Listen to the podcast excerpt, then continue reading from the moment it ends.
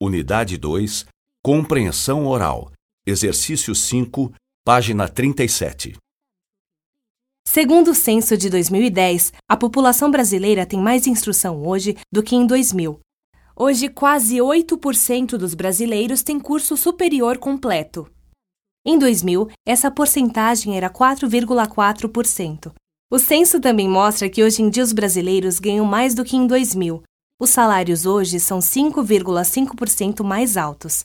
O rendimento real das mulheres, por exemplo, passa de 982 reais em 2000 para 1.115 reais em 2010, o que representa um aumento de mais de 13%.